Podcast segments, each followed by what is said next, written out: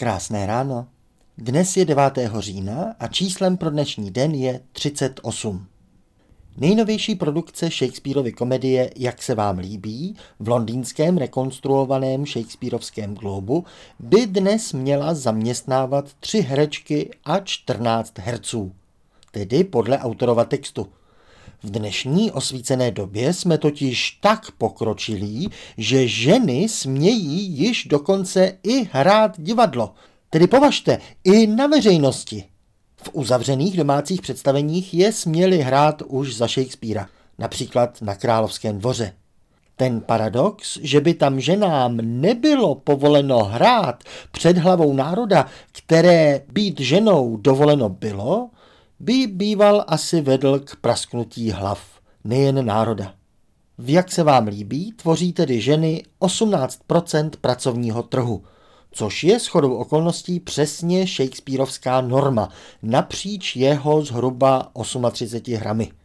Ale pozor, těchto 38 je také jen schoda okolností. To ještě není číslo pro dnešní den. A to přitom, kdybychom to přepočítali na pracovní výkon, tedy na počet vyřčených slov na jevišti, je ta účast žen v této hře ještě trochu vyšší než v ostatních.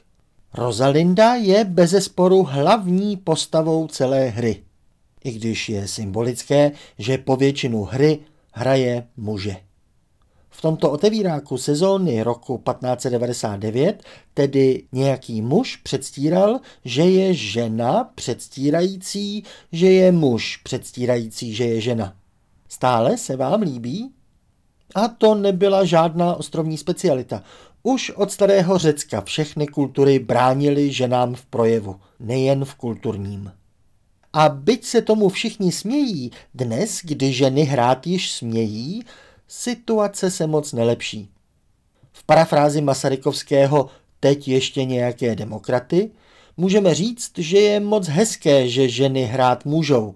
Teď ještě nějaké ty role. V moderní databázi nejčastěji hraných her je ženských postav, číslo pro dnešní den, 38%. A přepočteno na objem slov je to ještě horší. Hlavními hybateli děje jsou stále muži. Prkna, co znamenají svět, jsou tedy vůči ženám dost prkená, co se pracovního trhu týče. Jiné části pracovního trhu dnes vůči ženám dokáží být zase dost skleněné. Například, když ženy narážejí na skleněný strop při kariérním postupu na top manažerských postech.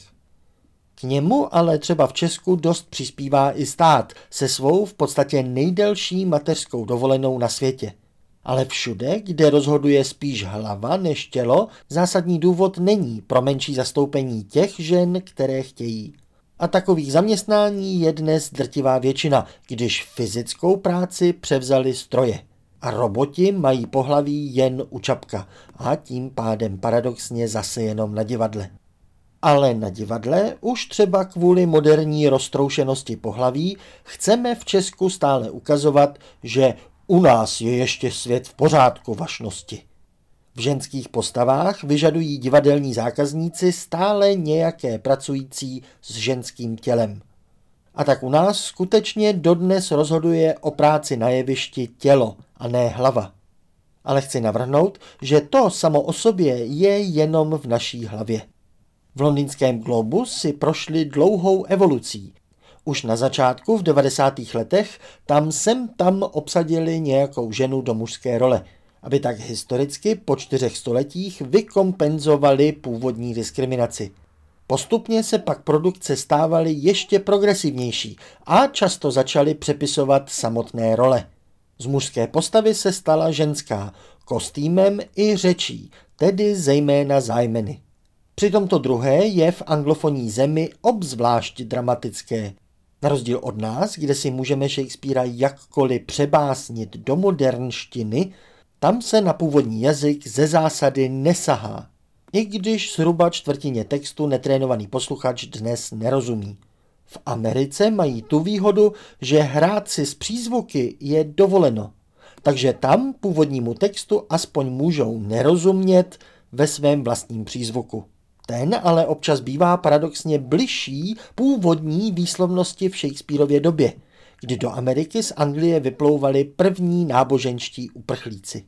Když v těchto moderních úpravách postav a kostýmů nebylo nikdy jasné, kdo hraje koho, chápu, že to mohl být postmoderní Maglajs. Ale po dnes již desetiletích se anglické divadlo již našlo.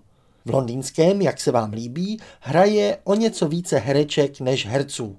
Lichá čísla spravedlivě půlit nelze, ale obsazení všech ke strojům je nezávislé na pohlaví pracujících.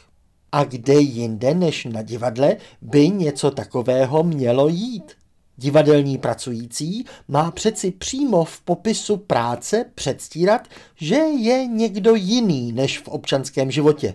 Už tady nemáme šedesátky a jejich vlnu civilního hraní a předstírání, že lír není lír, ale skutečně Franta Vomáčka v roláku. Ten kostým je přitom důležitý. I v londýnském, jak se vám líbí, dodrželi kostýmy podle toho, jak byla hra napsána.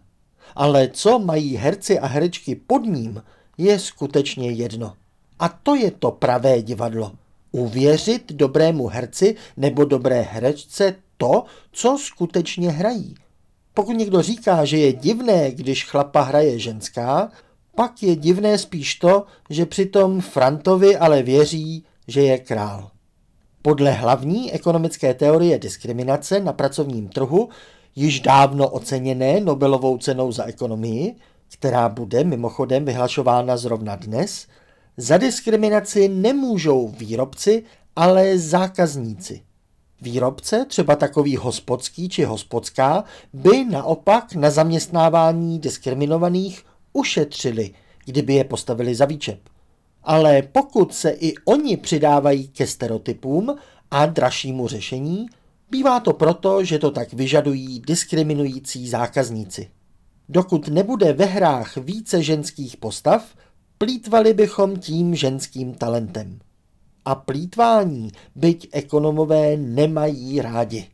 Pokud hercům i herečkám na dvě, tři hodiny uvěříme, koho hrají, je to teprve to pravé kouzlo divadla. Tak, ať se vám líbí. Hezký den.